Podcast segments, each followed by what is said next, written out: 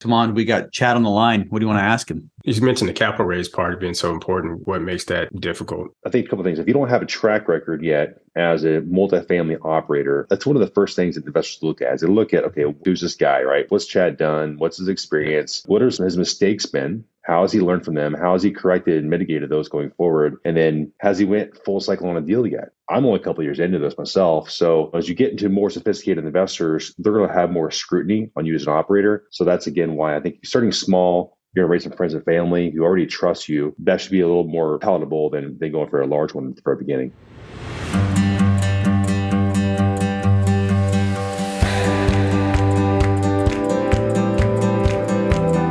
This is the Diary of an Apartment Investor podcast, and I'm your host, Brian Briscoe. Now, this podcast is designed for the aspiring apartment investor and literally gives them the opportunity to ask the questions that will help them get to the next level. So, if you're an aspiring apartment investor, this podcast is for you. Now, this podcast is brought to you by the Tribe of Titans multifamily educational community. It's your one stop shop for learning how to succeed at apartment investing. Welcome to the Diary of Apartment Investor podcast. I'm your host, Brian Briscoe. Very excited for today's show. We got two great guys on the line with us today. We got Chad Sheeler, our experienced investor, and Timon Jack. And gentlemen, welcome to the show today. Thank you. Hey, good to be here. Thank you. Yeah. So good having you guys talking before we hit the record button. It seems like, you know, we run around with the same crowd and we all have some common threads. So I think it's going to be a really, really great conversation today. But Chad, you're going to be up first. So do us a favor, tell us a little bit about yourself. Yeah. Thanks, Brian. So from Indiana my whole life, born and raised, spent 17 years since I was 07 in the sales industry. A long time in that career. Um, mm-hmm. Still own the business today about five years ago, I decided I wanted to get into real estate and be a little more financially secure and provide mm-hmm. more long term growth for myself and my family. So that's how I started to get into multifamily at that point in time. Just made that transition about five years ago. Yeah. Now, what were some of the things that were going through your head? I mean, you own your own business, you're probably doing fairly well. I mean, what were some of the pain points you experienced that made you think, hey, I think this multifamily thing looks like a great thing to do? Yeah, it's tough you say it because I kind of had the golden handcuffs, as some mm-hmm. people call it. I was making great money at the last job. It's is passive, is residual, and you know, some people would say, "Well, why would you ever leave that?" Mm-hmm. Well, I'm the kind of person where I wanted to have more ownership in my future and more security. So mm-hmm. I had to go through. It was a long couple of years period of time to make that transition to to still maintain that business, but also do research and learn about real estate. But mm-hmm. I did that really for the purpose of having control of my future and I saw there was no ceiling really on real estate, mm-hmm. and it could be a great way to build wealth.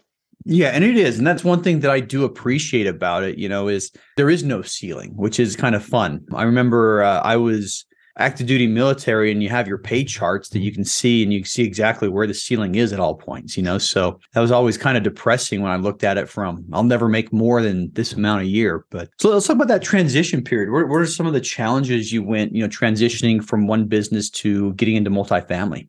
Well, whenever you have two businesses you're working on, it's very difficult to keep one going 100% mm hmm and still focus on learning a different business. So, I'm for probably for a year and a half, my wife would tell you this too. Like, I worked a lot. Like, I was to keep business going, keep doing sales, learn about real estate, read books, mm-hmm. listen to podcasts. There's a lot of research involved. It was challenging. It was. Yeah.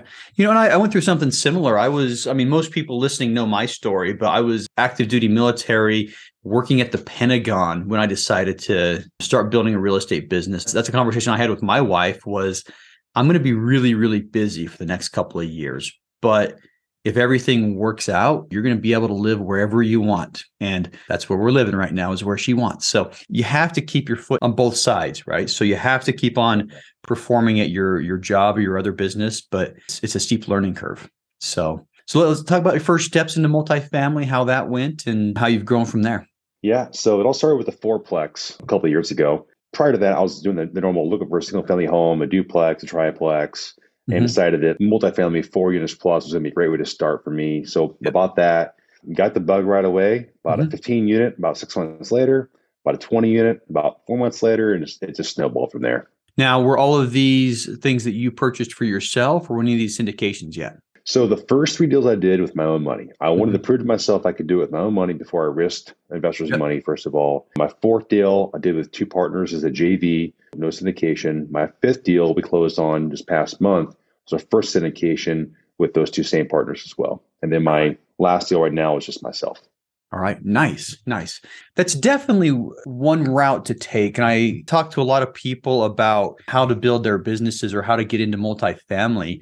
And the route you went was one that that I recommend frequently is you start out buying something small, you use that as your launching pad, so to speak, to get into something slightly larger. But something I find very frequently with people who go that route is eventually they want to get into bigger and bigger properties. And that's when they land in syndication. So is that kind of how you saw it unfold is you yeah. know, one, two, three properties by yourself, JV, so you can get something bigger and then syndicate? Yep. It's kind of all worked exactly how I thought it would, which most things don't. But I did a few myself. I wanted to get some partners on board, leverage other people that had experience, mm-hmm. just uh, that were maybe complementary skill sets to myself, and then get a syndication on my belt and kind of moving up the ladder as far as unit counts. And now I'm at the point where I'm looking at okay, 100 plus unit deals because I have that experience now, and I've made the mistakes on the smaller deals, yep. so I can learn from those and apply it on the, the larger ones. Yeah, I think that's a really good way of, of getting into it. And just like you said, the, the benefit to that is, you know, you cut your teeth on that four unit and then you get a slightly larger and you can build out your systems, you can build out your experience and your track record. So when you start getting into syndicating and bringing other people's money in, you have that track record already. I think alternatively, the other way that, that I recommend a lot is find somebody who's experienced and lean on them as well. But definitely a couple ways to do it. But yeah, I think the way you're doing it is is a great way to get started. So last one was a syndication. Talk about the difference in your experience between buying one by yourself, buying one as a JV, and, and the syndication? What was the biggest lesson learned or your biggest uh, friction point doing that syndication? Man, it was a big learning curve, honestly. And mm-hmm. if I hadn't been a part of the Michael Blank mentoring program, I probably wouldn't have done it, honestly, because yeah. I didn't have anybody in my local network that really had done before to a large degree. My two partners had done maybe one in the past. So I was the lead mm-hmm. sponsor on that deal. I took everything from finding the deal to kind of I was the the point man on the ship here, guiding us the whole process of the transaction. And then, you know, post close, I have a role as well. But I would say my pain point in this one, I mean, there's probably a couple. yeah. You, you got to watch what partners you have. This may be a topic later on in the call here, but you got to watch the partners you have and make sure you have aligned interests and, mm-hmm. and make sure that everyone has their own lane to stay in. They have their own roles and that you don't overlap in your skill sets. That's one. Number two, make sure I think whoever you have in charge of capital raise Yep. Make sure they can sufficiently raise that capital in the right amount of time and not get to the closing table and now you're 300k short. You got a big gap to bridge, and then you. so that sounds, sounds like you guys came up about 300k short. You know, is that is that yeah. what really happened? Actually, 400k. Ooh, yeah. yeah, we were 400k short on the raise. We had to have $210,000 to bridge the gap, get mm-hmm. the deal closed on December 28th. Yep. So our investors could get their depreciation mm-hmm. last year. So I had to come to the table and make a personal loan to yeah. the entity for 210K yep. just get the deal done. So that, it was worth it. But yeah, it, it was tough. Uh, but I learned a ton in the process. The, the mentoring team, my coaches were amazing help. Mm-hmm. Many calls with the attorneys involved. It was awesome. Yeah, and having a good team around you is a great way to go. Something I've realized a lot lately is just the value of coaches, the value of having mentors, people who've done what you want to do before and leveraging their experience to do more. And sounds like exactly what you did. You learn so much faster by leveraging a professional. You yeah. know, how much time will it take you to research it and figure out on your own? How many mm-hmm. mistakes will you make? Versus yeah. paying for a for a coach. Absolutely. You know, I've started talking with a lot of people who are at uh, you know higher levels, and it seems like the trend is most of them have some sort of coach. You know, whether it's a you know a personal coach or a business coach.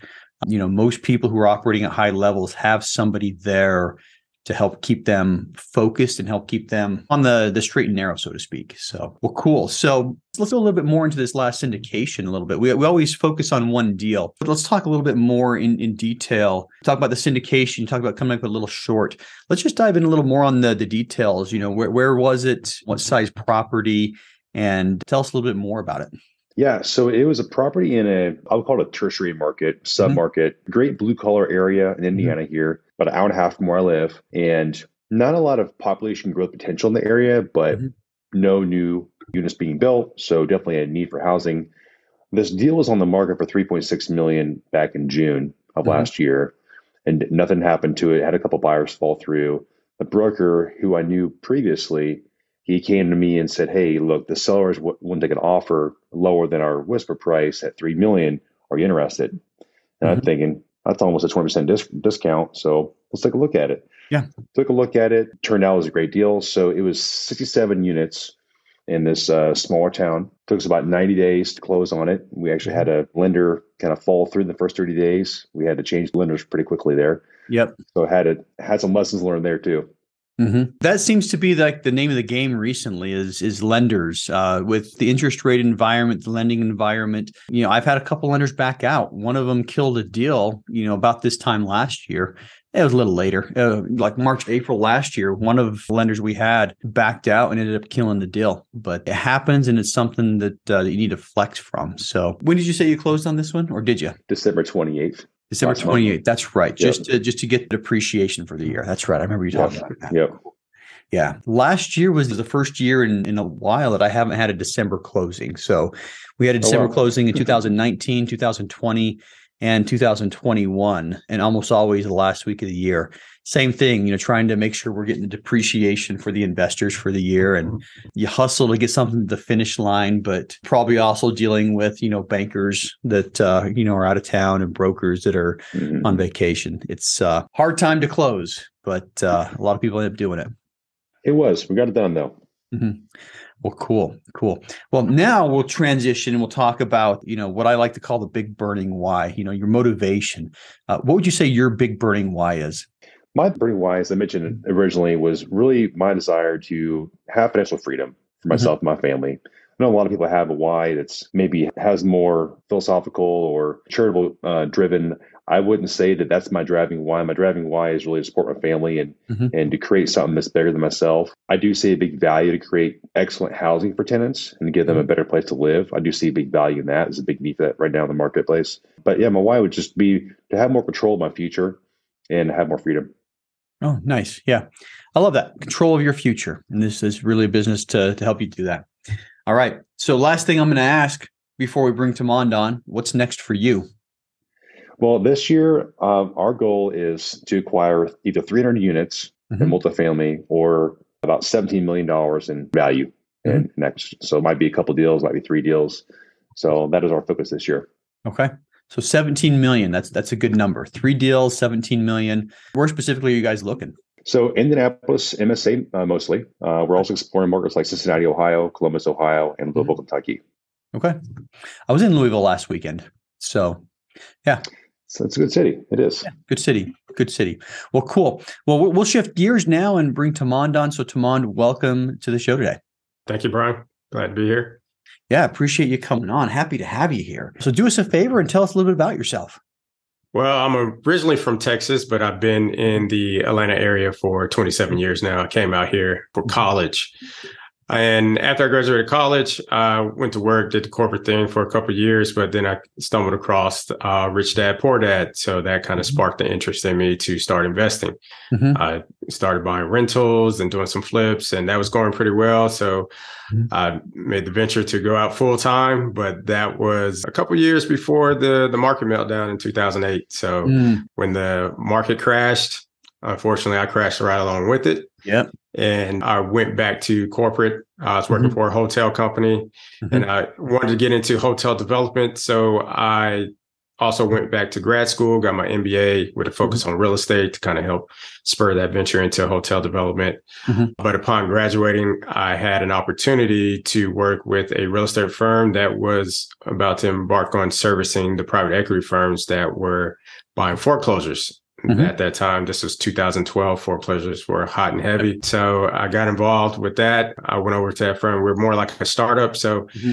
I was leading the acquisitions group, did that for just under two years, where we were mm-hmm. buying anywhere from 150 to 300 houses a month in the Atlanta mm-hmm. and Florida markets. Wow. So it was, it was crazy busy, working crazy hours. And I also had the opportunity at the same time lead the property management side of that business for about a year because mm-hmm. uh, we were managing the properties for these firms also. So we had about 3,000 single family properties under management at the time. So mm-hmm. 3,000 multifamily is definitely different than 3,000 single oh, yeah. family. There's yeah, there's a big logistics challenge there. Oh, but yeah. uh, I learned a lot. It was a good experience. And then I went back out on my own again and I started stayed in the single family, although multifamily was always a goal of mine when I first started investing, but I just went back into single family. Yeah. And mainly because I was coming out of that industry there and mm-hmm. just stayed in it to try to leverage that experience. And that's what I've been doing up until this point was uh, yeah. buying, flipping single family properties, have a small rental portfolio. So uh, I have a couple Airbnb properties. So that, mm-hmm. that kind of sums up where I am today. So you have considerable experience in in single family. And when I say considerable, I mean managing a 3,000 unit portfolio. I'd love to talk to you like in, in two years when you have 3,000 multifamily under your belt and we can, we, we can compare, you know, the, the difference between managing. So I think you're right. You know, ma- managing 3,000 single family homes with 3,000 addresses, you know, I think you'll find that, you know, managing 3,000 multifamily units with maybe 10 different addresses are going to be a lot, uh, a lot more manageable. Yes, for sure. Yeah. Well, that said, you know, I always talk about to people about their why because I think it's so important. You know, why the change for you and what is your big why? So the big change for me is really when I first started investing, I always had the goal of financial literacy to be able to provide mm-hmm. some financial literacy, mainly to the minority community. So there's a big gap in wealth creation among the minority communities. And, and the main reason is a lot of folks in the community just don't invest and they, they don't have the knowledge or see anybody that does it, you yeah. know, so or have the access to these deals. So that's kind of one of the big things I wanted to to do. And, and I can wrap that around my multifamily business, you know, bring people in to invest in these deals, educating them on syndications and being able to invest. So that's one. But also a big thing for me was you know, I, I, was born with a with a birth defect that created a limb difference of my left mm-hmm. hand. Mm-hmm. So I went I went through an experience, uh, had several surgeries. The whole goal was to get a prosthetic, get mm-hmm. the prosthesis. And unfortunately, you know, at the end of the day, they told me there was nothing they can do for me, even after going through those surgeries for that, for that reason. My underlying goal for my business is really to help kids to never go through what I went through, be mm-hmm. able to provide kids with a limb difference, mm-hmm. a pro, you know, a way to get a prosthetic. So, you know, they can just live their life to their, their fullest potential. So yeah. that's, that's really my, my big reason for doing what I'm doing. Uh, plan to donate a portion of the, of the yeah. profits from the syndication business to kids who are in need of prosthetics. I love it. I love it. Well, we'll do our our best, you know, in the next, you know, 20 20 minutes or so to see if we can push that along and so here we go. Come on, we got Chad on the line. What do you want to ask him? So, Chad, you know, one of the big things as getting into the syndication business is being new at this. What would you advise someone new to avoid, like some of the mistakes that you see mm-hmm. in syndication? Yeah. Okay. So, I would say two of the mistakes to avoid I think the number one mistake would be probably don't be too aggressive in your underwriting. Mm-hmm. I think that's where a lot of operators are going to kind of fall on their face. Maybe later this year, next year, ones that were just writing, oh, underwriting just way too high of rent growth projections for you know year two, year three. I would say that would be one. And don't underestimate the, the value and need for a great management company. Like that is literally the glue that you need. That is the that is the most important part of this whole equation without that company in place, you may not meet your business plan. And that's what your investors are relying on. I would say, yeah. you know, to add add to that, especially for new syndicators, and, and Chad already mentioned it when we was talking about a story, is the capital raise. You know, don't don't underestimate how difficult it is to raise capital. If you've never raised capital before, you know, getting to to raise one or two million for something tends to be more difficult than a lot of people think it is. So I, I would say, you know, there's no harm starting out on smaller syndications and using that to get experience to get into the larger ones. So I'd say start small to go big. Some people yep. attempt to start, start out too large. Yeah. I agree with that too. I would say if you focus on, you know, a, a 20 to, to 50 unit like Brian did for his first one, I think that would be a great start that way you, you, can kind of prove to yourself as well. You can raise the capital, you can build your investor database, your leads this that during that time. If you try and target something that's 100 plus units for your first one, not only will you be faced with a large capital raise, but also there's a lot more competition in that arena too. You're going to be fighting with a lot of investors Mm-hmm. So you get this kind of a sweet spot in the 20 to 80 unit, I feel like, where there's not yeah. a ton of competition in that area. It would be a great way to start. You mentioned the capital raise part of being so important. What makes that difficult, you know, raising the capital and getting it done? I think a couple things. If you don't have a track record yet as a multifamily operator, that's one of the first things that investors look at. Is they look at, okay, who's this guy, right? What's Chad done? What's his experience? What are his mistakes been? How has he learned from them? How has he corrected and mitigated those going forward? And then has he went full cycle on a deal yet? I'm only a couple years into this myself. So as you get into more sophisticated investors, they're going to have more scrutiny on you as an operator. So that's again why I think starting small, you're going to raise some friends and family who already trust you. That should be a little more palatable than, than going for a large one the very beginning. Yeah. Yeah. And it's something, I mean, a lot of people leverage their professional you know try try to leverage their their professional experience you know in corporate or whatever you know it's kind of like chad said you know I, I, found that a lot of people when i started telling them about real estate and what i was doing the biggest hump i had to get over is how they perceived me how they viewed me nobody saw me as brian the multifamily guy brian the person yeah. that you know is going to be you know a really good steward of my money because I hadn't done anything similar. I had single family homes that were my own, and a lot of people knew about that. But you know the transition for me was and the difficult part for me raising capital is people didn't see me as brian the apartment investor. I think they do now but you know four or five years ago when i started nobody did. And that that was my biggest challenge.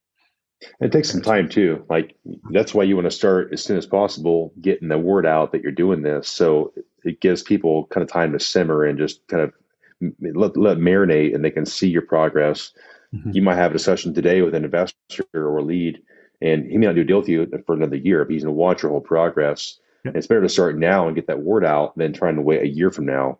Yeah, so getting the word out, I mean, that kind of builds into building your brand. Mm-hmm. Um, what do you do to help build your brand as a new syndicator with no deals in place?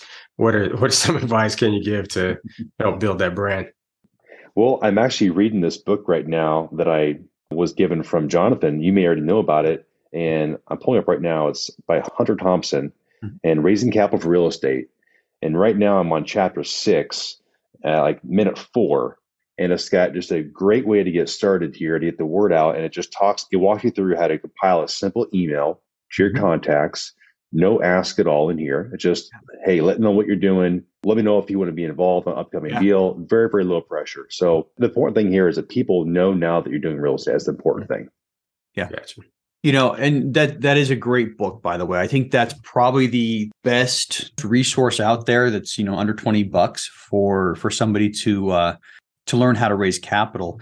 But you know, if I could just generalize it, you know, I, I would say you, you got to sit down and do a little bit of thinking about, you know, who your target audience is, and then figure out the best way to get you and your message in front of your target audience.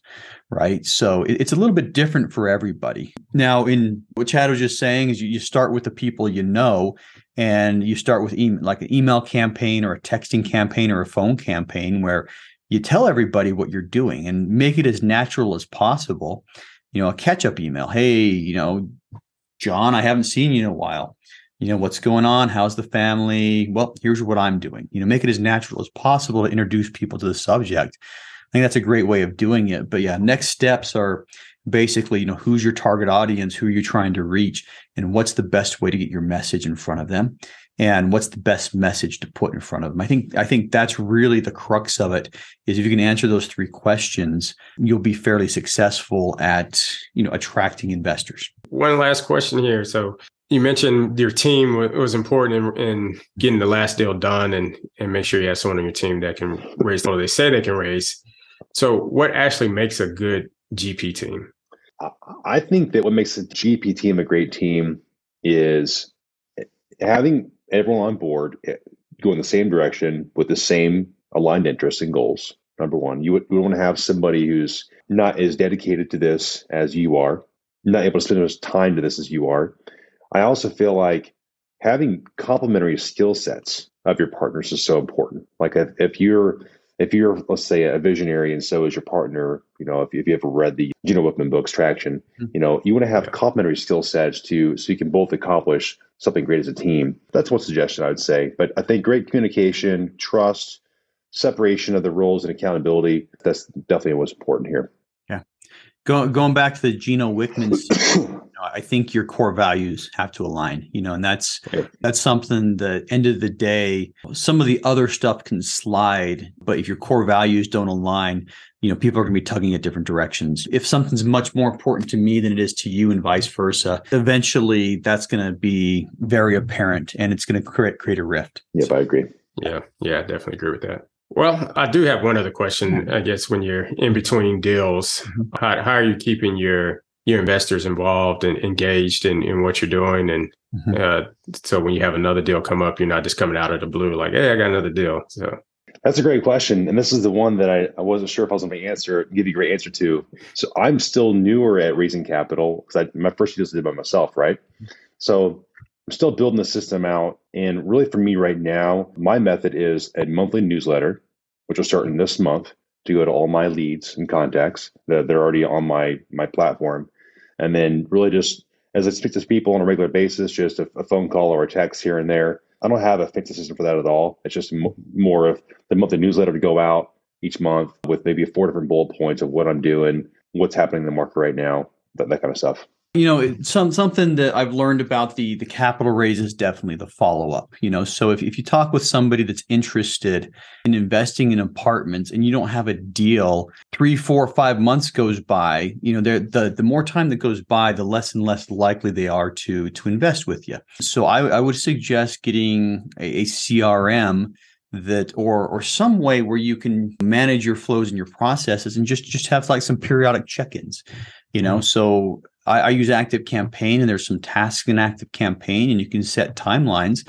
And you know, a lot of times after my first call, I think uh, a, a follow up's warranted in the next couple of weeks. You know, I'll definitely I'll, I'll, put a little task in Active Campaign. You know, follow up, and you know, try to send them an email or a text that's that's not the. I think people know when they're getting a you know an email that's going out to a, a large distro list, but something that's a little more personal to them but it's it's all in the follow up and it's it's in the relationship and you need to build that relationship for them to be able to invest with you. So um and that's something that you know it's it's easier said than done. You know i've I, have i have had periods where i was really good with the follow up and, and not so great.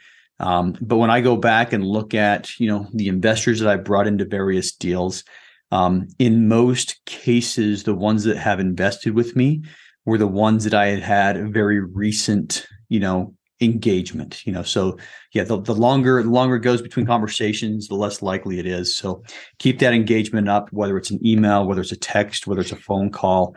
You know, um, you know, a lot of people who are really crushing the investor management scene are following up just like that. They they have a certain amount of every day I'm going to reach out to four different investors. They have it organized, they have it set up, and you know every day they're going to send four texts or or four phone calls out um, to to people on their investor list to keep that uh, keep that active. So lots of ways to do it. Um, you know, but I, I, would say you know some of the automations automations are good. Your drip campaigns are good, um, but personal contact is better.